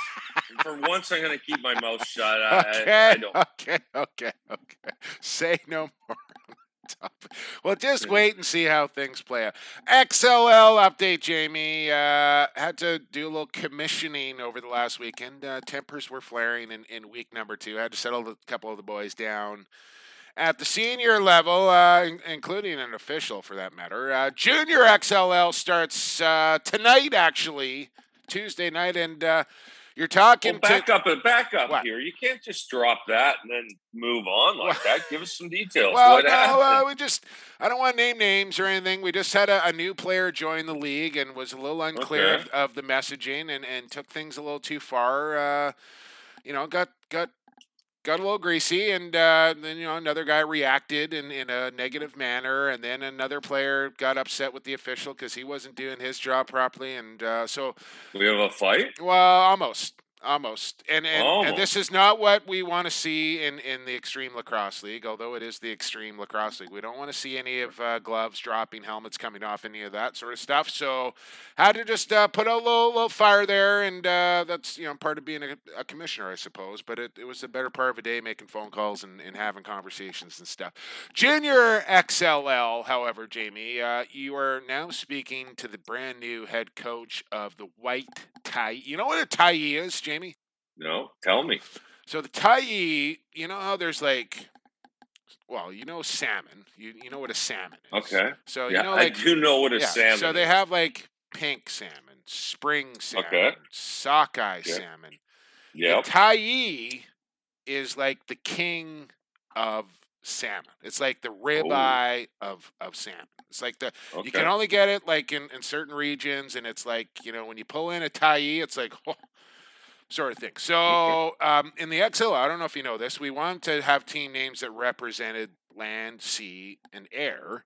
Wolves, Skyhawks, Eagles, and Tyee was. I thought, well, what am I going to do with the sea animal? So I went with the king of salmon, Tyee. Going with the white Tyee. Nice. So I'm coaching a, a little junior XLL. That gets going on Tuesday nights, and then senior XLL goes on Wednesday nights. So it's only a matter of time, I figure, before we get get the Masters guys under the XLL banner, and, and hopefully spark up a, a girls division or two as well as uh, as the XLL continues to grow and do great things. Uh, speaking of growing, the the college box lacrosse league has added another conference division league. Great Great Plains Box Lacrosse League in the Midwest has has fired up here. So more teams going to, to play for their for the college box lacrosse league, which is just booming down south of the border. What else do I got here? Quick sticks. Uh, but, well, uh, we should probably mention this. Five time NLL champion with the Toronto Rock, Bob Whipper Watson, named to the San Diego Seals coaching staff as their goaltending coach, which is not going to hurt anybody down there in purple and gold. No, not at all. Bob's, uh, you know, Bob was obviously, in my opinion, the greatest goal, goalie to ever play, and uh, you know, absolutely. He is going to help those guys uh, for sure. Maybe a team that doesn't need any help. I don't know if you saw this or not, JD, but the Iroquois, Iroquois Nationals announced their sixes roster. Did you get a peek at, at this thing? I did, and these Sixes rosters actually interest me a lot, and you know, I, I look forward to seeing. Has Canada released one? No, they have right? not. But so I don't so know what I- the I benefit or, or downfall of announcing your roster first is or not. It probably doesn't make a difference to the, the U.S. or Canada either way. They're going to announce who they're going to announce. But holy, like some good young young kids on there, and the, they got the experienced guys on there, and all the usual suspects. I didn't see Cody Jamieson's name on there for for some strange reason though. I, But I- but that this is why I'm saying the roster, like especially Canada. I think I've seen a U.S. one okay. um, at, at some point, but the Canada one interests me because you know I, I listen. Are they to go No young? knock, on, no knock on Cody Jamieson. I think he's one of the greatest box players ever. But you know, sixes to me, I think you need to carry guys that can play both ways, and you, it's like Curry really- Challen. that, like there you go. Yeah. There, there's two of two of the best. just a that- team full that, of those guys. You know, like I might you mentioned the name earlier. I would think a guy like Mike Messenger. Yeah. You know, guys like that. Like you got to got to be able to play. Yeah. They're, they're well. I mean, listen, Graham Hossack you know, you just taking him because he's an absolute freak. Like, you know, if you want to, st- and, and, you know, are you going to take a Jeff Teat because, you know, something like Yeah. that? But I think for the most part, I don't know how deep these rosters are. And, you know, we've been doing some sixes here at the track. We just had an event this weekend, but how to go? Like, know, I'm it- interested to see the coaching strategies and techniques and stuff. Like, this is all like ground zero for this. Like, nobody really has a big leg up on how to coach or attack the Right. game of sixes. yeah, I think, but, but it is. So to me, I, what I've kind of seen of it, my kind of view is, well, it's kind of like boxing in the, in the sense that, you know, uh, number of players on the field and this and that. There's no, you're playing outdoors, so there's no board. So that's obviously a huge factor, but you got to get up and down. Like you can't be, this isn't, you know, go play an offensive shift and go to the bench, stuff like this. It's, it's going to be go, go, go, go and, and really fast. And, Yeah. and so that, that's why, you know, I, I see it as a certain type of player for the most part. Yes, you're going to make an exception or two because there's guys that just you know you should do that for certain situations and this and that but Yeah. i it's it's going to be interesting. I really think it is a bit of a combination of the two in my opinion. Um you know that's how i play it a lot you know and you know, we just watched a group of canadians play kind of box in the pll as far as i'm concerned and you know that worked out for them there too. So i think that you know it'll be interesting. It'll be interesting to see you know everyone's philosophy like all those players on the on the Iroquois team are are definitely you know great players but when I looked at guys, their, right? when I looked at their roster, I was well, yeah. There's there's you know that's not their final team or whatever. But when I look at that roster, you know there were guys that I looked at and said, you know, are they the right guys for sixes? You know, while they might be great box players or great field players, are they a sixes player? I, I don't know. None of us really know at the end of the day because we haven't seen it. Yeah. No, you're right. It's uh I think it'll be super exciting, though. I mean, I know it's a smaller roster and all that, but it, it should be a super exciting game, in my opinion. I think the Iroquois I can't, they make me nervous, man. I think this Sixes game is just suited to a T for the way the Indigenous play the game. Well, I'll which tell you what, if it's not made for Lyle Thompson, I don't know, you know, like, Right. I mean, that guy, that guy goes up and down. Yeah. Like, listen, Lyle Thompson, like, oh, I just, I can't believe This how is that guy right can go in his up, wheelhouse. up and down. He's never coming off the floor field. in a He's never No. coming. Yeah. up up and down a floor in a box game two or three times, no problem. And and you know when he's coming back to play D, he's playing D. I, he blows my mind with that. So Yeah. yeah, that that guy will be oh, Scary. Scary so good, stuff. so good. So we'll look forward to that. Uh, keep your eyes peeled. I'm sure Canada will announce their roster soon. I have my eyes peeled this weekend. That's the other thing I did this weekend, Jamie. Big thunder strike tourney going down out there in Langley at the Langley Event Center, whose facility, it's been a while since you've been to the Langley Event Center now, Jamie. Like, you know, you kind of look around the, the main building, there was really nothing kind of out on the horizon. Well, there's just tons of fields and stuff now. They had like six, seven different fields going for about three days straight out there at the LEC for the big Thunderstrike tourney, and uh, Danny's daughter was playing a little goal for for her Surrey Warriors. So I went out and checked some of this out. I ran into my buddy Tyrell Hamer Jackson, who was uh, there schlepping his uh, Hammer Grip Pro. I don't know. Have you seen this yet or not, Jamie? It like Hammer's a face-off guy. He's also like. Uh, He's also like a, a log runner for, for the tugboats. I don't know if you've seen his social media or not, Jamie, but if you haven't, you got to check this guy out. Runs on the logs of the Fraser River off the tugboats and flipping chains around and sticking stuff, and oh, it's crazy. But he's got a new company going here called Hammer Grip Pro 95, and essentially what this thing is, you know, the guys like like an exorbitant amount of tape around their shaft right near where the head and the, and the shaft goes into the head. Well, he's designed this thing where you like put it around and then you just give this like cord a yank, and essentially it gives you like this beautiful tape job around the top of your shaft right near the head in like 10 seconds.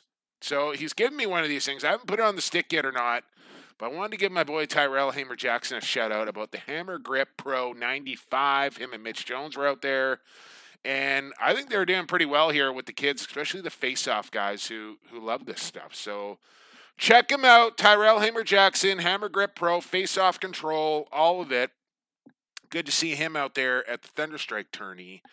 What was not great to see was uh, good Victoria boy Marshall King tweet this out. His his girlfriend Emily is man, this is a, a bit of a tragic story here. Osteosarcoma. No, don't under don't understate this. This is not a bit of a tragic Yeah, no, story. it- this is awful. Yeah, it is, it is it's flat out sad. Uh, Ost- Yes. Osteosarcoma. His girlfriend Emily had to amputate her leg here, and Marshall tweeting this out, and, and lacrosse community doing what it does best and rallying around Marshall and, and his girlfriend Emily with a GoFundMe that is over thirty thousand dollars now. And I've retweeted this, and and if you can find it uh, in your wallet, in your heart to to help out Emily and, and Marshall in, in this cause, uh, find it on my Twitter timeline. I retweeted it, and uh, do what you can, man, because man, for them to to stay as positive and move forward like they have cannot be an easy thing to go through. Like I just I cannot imagine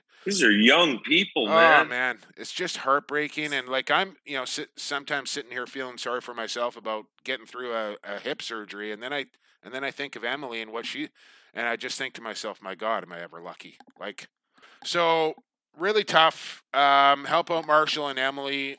GoFundMe. It's on my Twitter. Please do that. And as always, Jamie, I like to end off Quick sticks every week with NLL 35 moments. This one happening way back in 1998, January the 3rd, back when the NLL used to start right around New Year's.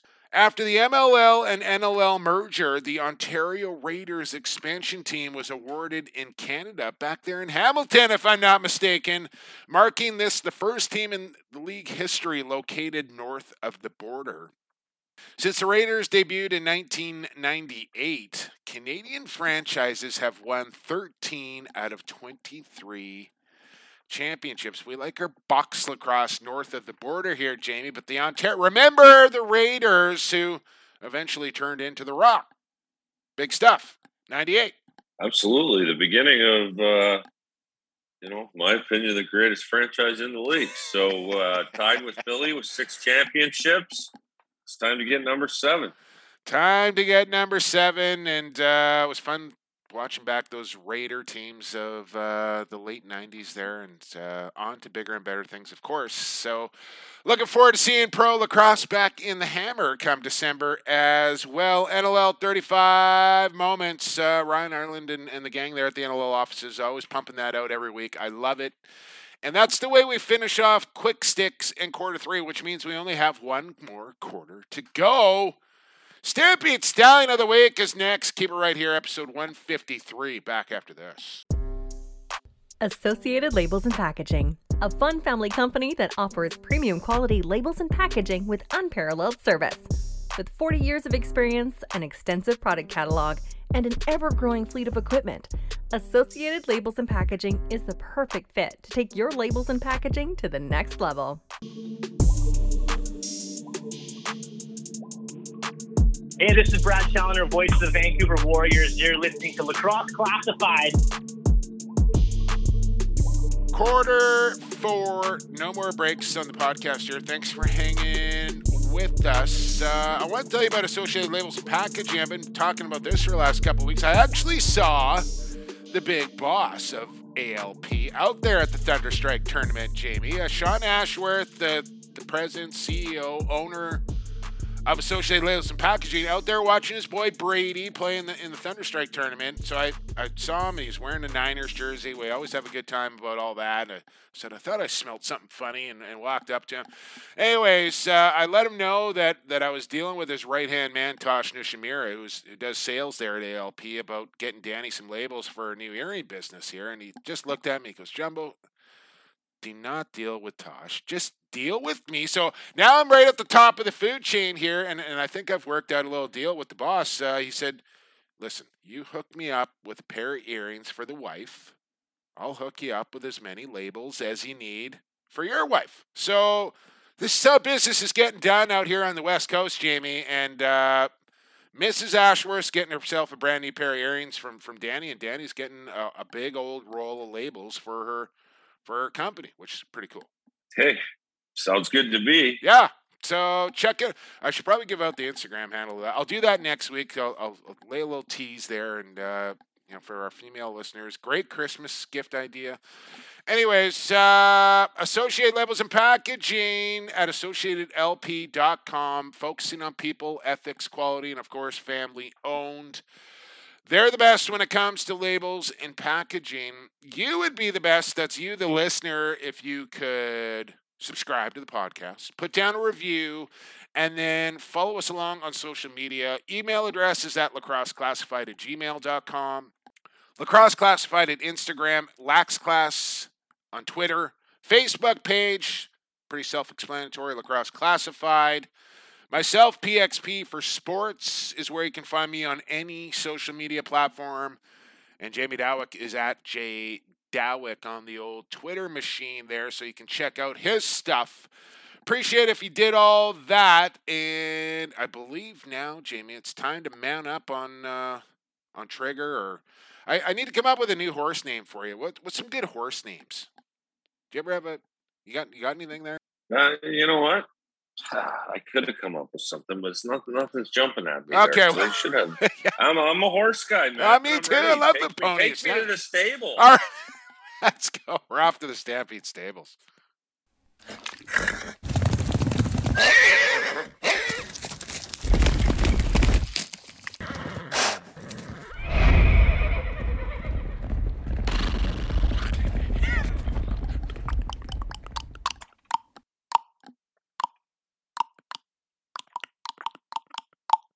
We're at the Stampede Stables here, as it's now time for the Stampede Stallion of the week. Uh, your selection once again this week, Jamie Dawick. Uh, I know I, I kind of strung you along a little bit. What did it take you? Like three clues to get it last week? Maybe a little too easy. think- I don't know. I, I think I think two. Was it two? Hey, who's Okay. counting? Yeah. Who's counting? Uh, well, you made. You, I don't want to get into it here, but you, you kind of chirped me on my first clue. Like, give me a timeline here. So, anyways, let's. Uh, well, it was weak. It I was know. weak. okay, so let's call it three clues. Go for it. Give me your first clue on this week's Stampede Stallion of the Week. All right. Well, yeah, this week was interesting because You actually of picked a guy and then realized that he had already been selected. Absolutely. So, of course, I remember today that Do you I want gotta tell me who that guy Stampede. was? Do you want to tell me who that guy was? Like, who was your? I, w- I will briefly. I will. It was Ian Llord. oh, Um, okay. I wanted to I wanted to pick a guy that didn't play for the Rock, and uh, he's actually coaching, uh, helping coach one of our track athletics teams. So I saw him on the weekend, and I was talking to someone about him, and I just said, you know, him and Paulie Dawson, like for me, those two guys are the biggest shot biggest shot blockers in our league. Like they'll they'll get in front of anything. I remember them back in the day in Rochester, and it was like they both anchored those posts, and they just get they'd sacrifice their body for anything, and it just hat off to those guys. So that was that was my guy. But okay. listen, that didn't get me down. Just made me do a little more research. Um, wanted to pick another guy, but he, you know, he hasn't been around long enough. He's definitely a Stampede stallion, but you know, his time will have to come in a few years. Okay. Um, but I got a good one here, man. I I, I got a good one. I'll tell you what I did just before you give me a clue here. Like when Okay. you know whether I'm like perusing Twitter or watching an old game or I see a highlight or I'm on Facebook or something, I see a person post some I just like I have a little note in my phone here and when I see a guy I thought Stampede Stallion and I, I just compile a list. So Yeah, that's actually, uh, that's real good. yeah, president of the of the Bellies actually gave me a, a suggestion the other day that that I put down on my list as well. It's an absolute good one, so I appreciate that. So this is how I compile this list here of stallions. And right now, I got let's see, one, two, three, four, five, six. I got seven guys in my bank, Jamie. So that Wow. that's like 14 weeks. I'm on easy street here because you have said so. You know, I'm just saying, get prepare yourself a little bit uh, because I'm, yeah, I'm I got to do a lot better. I got to do a lot better job here. I mean, my approach is a little different. It's remember that I'm the guy that's doing the stallion this week, and just try and think, you know, and I'm trying to stay away from rock guys.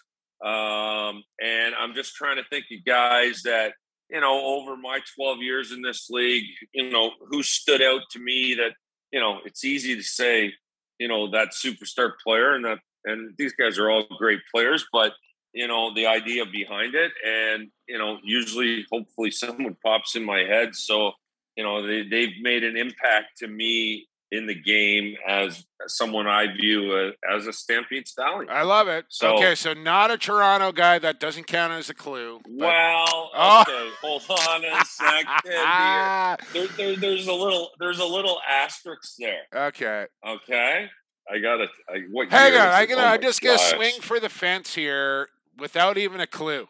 Can I do that? And if I get this, this would be an all timer. Yeah, and if you get this, I'm gonna be a little annoyed, but give her. Is it Patty Campbell? No, Okay.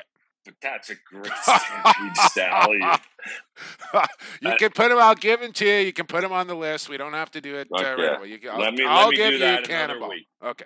This, this uh, person was drafted in 2011 by the Toronto Rock. but never played for them. So in my tenure was drafted in 2011 in I believe the fifth round Oh. and eh, listen this guy's a stallion okay. and never and never played for the Toronto Rock. Fifth round, 2011, drafted by Toronto, but never played a game for Toronto. Okay. Uh, Keegan Bal. No. Okay. Like Keegan Bal. Um well, this guy's got one of the best mustaches in the league. Uh, Phil Caputo. No. Uh, he I'm talking like full time year round mustache guy. Love it.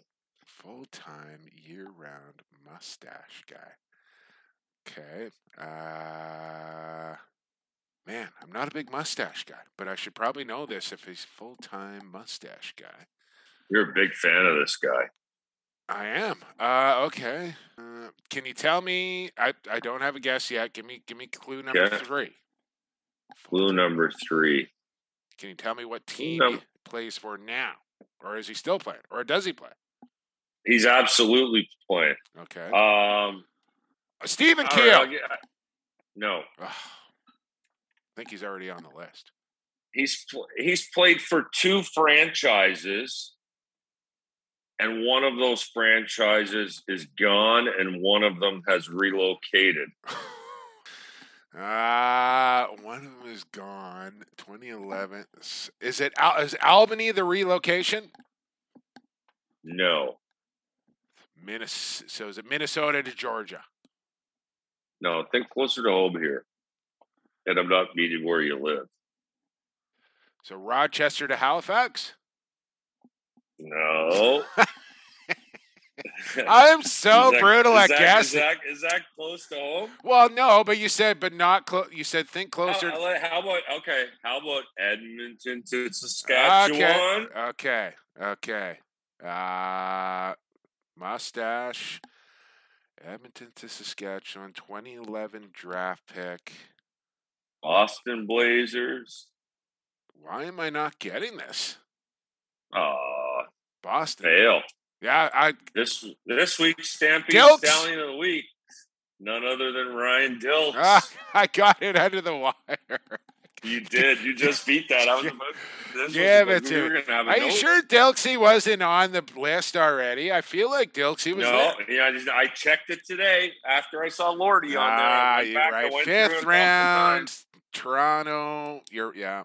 I should have. I should have got that in last guesses. So well, let me tell you something quickly about Dilksey. So we lost Dilksey because that was back in the day when he was on our practice roster coming out of camp. We oh, you told you him. told me this. So yeah, tell me this again though, because this is brutal. So oh, Sawyer. it is That's brutal. Right. Sawyer. it's Sawyer, and I still give it to him about this. But what happened was back then, if the guy was on your so Dilksey was a fifth round pick, just blew us away in in camp, and you know he made our practice roster, and we loved him and whatever. But back in that day, if he was on your practice roster, another team could sign him, poach him. Yeah, they could basically say, okay, we want to sign Ryan Dilks, and that forced us to put him on our active roster or we had they got his rights and they put so that's how we lost him and he and he never played for us. And thank God that rule got changed but um, you know he went to Boston one year there in the dispersal draft to Edmonton and you know a mainstay on that defense.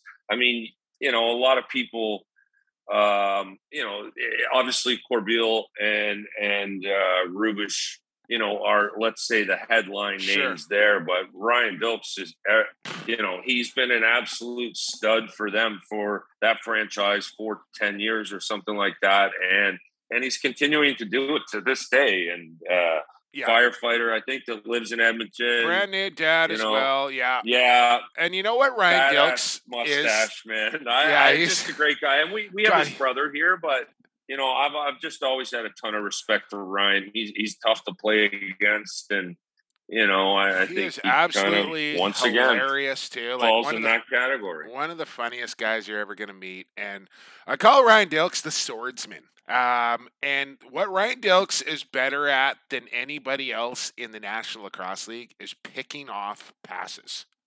Like I don't. It's just a it's a talent. It man. is I a, mean, you such know, a knack like that he has. He just gets his stick in the right spot, and that's how he gets his breakaways. And he just kind of sits at the top, and he just waits, Yeah, and then he but just he doesn't he doesn't like I don't want to take a shot at Steve Toller because he was cheat. one of the best No, he doesn't at cheat. picking off at picking off passes, but he does not cheat. Like he is a tough defender first and foremost, Yeah. and then and then he does. He picks off a ton of passes.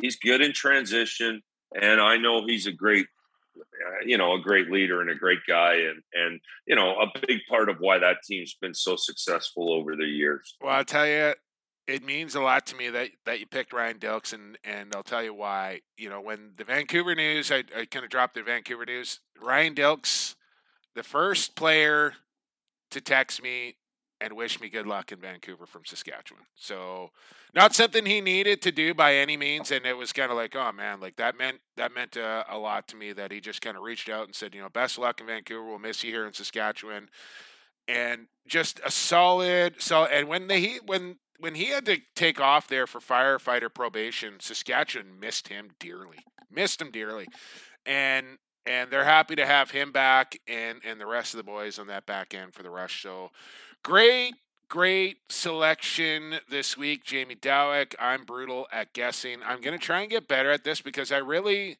like I, I look stupid there trying to guess, but I love it because it's it's fun for me to to try and figure out who you're who you're talking. I mean, and who knows if the clues are good or not either. That's No, the they're- they're thing. right? I want to get out. Well, I'm wondering like people that are listening at home or wherever they may be are going like, God, you're stupid, Jumbo. Like it's obviously Ryan Dilks after like two clues, but uh, maybe not. Hope, I wonder if Dilks how quickly Dilks he got it. Hope he listens. He's still he's still guessing. He's still the Stampede Tack Stallion of the Week, brought to you by Stampede Tack and Western Wear. Canada's largest Wrangler dealer, and they offer everything for men, ladies, kids. You need some jeans? We have them in large variety of styles, colors, and sizes. How about that classic Western shirt? Maybe some pearl snap buttons. They have those too. Jean jackets, of course, flannel shirts, you bet. Stampede Tack and Western Wear, located in Cloverdale. I was out there in the Dale, drove by. Unfortunately, it was a Sunday. They're closed on Sunday, so I couldn't stop in and see Kevin the gang. But they're there online every day, 24 7. Stampede.ca, where shopping online is still shopping local. And anything you can imagine Wrangler wise, they got it there at, at Stampede Tack and Western Wear. So there you go, Stampede.ca. We appreciate them. Uh, they've been with us since day number one, and it'll just be mere days. Uh, day, we're counting down the days until the triumphant return of who you got. Uh, hopefully, my man Evan will hop back on board and keep score and get get all that in place for us. I hope he will, anyways, because I've been dying to play a little who you got, pick some games, and all the rest of it. Speaking of, uh, I mentioned last week, Jamie, the power rankings uh, Lacrosse Flash is, is doing up, the, the boys there. And you said right here on this podcast, put me down, put Toronto down as, as 14. I don't care. We'll work our way up from there. So my boy Merrow, who listens to this podcast every single week, who's got the hammer on the Google document there, I think is overriding everybody, Jamie, and he's dropping the rock to 14. So when you see them down there at the basement, don't don't get alarmed. This is this is your doing, and and that is where you're going to start the season according to Lacrosse Flash Power Rankings. Well, hey, they whatever they want. and You, no, no, no. This is be, something uh, you wanted. This is something you wanted, and that's why it's happening. You said put put the rock down at 14, Hey, and we'll start from there. Let's do it, man. okay, it's done. I believe it's do it. done. I, be- Don't have look, explain. You, they, they won't. I'll tell you one thing. They won't have to explain it to me. okay, that's fair. That's fair. you can explain. It to I'll get it. I mean, you know what I mean? Like, Yeah. I, I'll, understand it. All I'm good with it. One hundred percent. Okay, just we'll saying. you can explain it to the Uh, rest of your team while, while you're down there. So, anyways, look for those coming out soon. Look for another episode of Hey. Lacrosse Classified coming next week. What? You got something else before we go here? No, I'm good. Okay. okay. It was a great okay. show. All right. Uh, another. Yeah, it was a great show. Big thanks to Cody Jamieson for for coming on the program. To our sponsors, of course, Stampede Tack, Vancouver Warriors, Associated Labels and Packaging, and the National Lacrosse League. To you, the loyal listener, the biggest thank you always goes out to you every week for checking out Lax Class. We'll be back next week, every week, right here in the home of it, Lacrosse Flash. 154 coming up next week. Don't forget, get in the DMs or send me a message. Let me know where you want to go lacrosse the nation, who you want to hear from. I know Nanaimo was was quite upset uh, last week, Jamie. We had a lot of listeners tune in last week. The Whoa. numbers we got a big spike uh, coming out of Alberta last week with Johnny Lentz, but Nanaimo not particularly happy with uh, with the promo I was running because it was all St. Albert Miners highlights in the Presidents Cup final in Nanaimo where they lost in overtime. So they weren't they weren't happy about that. I said, I'll tell you what, I'll put Nanaimo on the list. So we may be going to the to the Harbor City next week. You never know. But let me know who you want to hear from each and every Who's, week. Nana- who's your guy in Nanaimo? I'll have to think about that. I, I, I'm going to give that some thought. I don't want to spoil that quite yet, but uh, stay tuned. Stay tuned on that. I'll say that. So, big thanks to everybody sponsors, listeners, guests, uh, co hosts, all of it. Appreciate it. It's another great episode. We'll be back next week, but this week is now over. For Jamie been Jake Elliott, and for the fastest game on two feet, and for the creator, stay safe, stay healthy, and stay classified.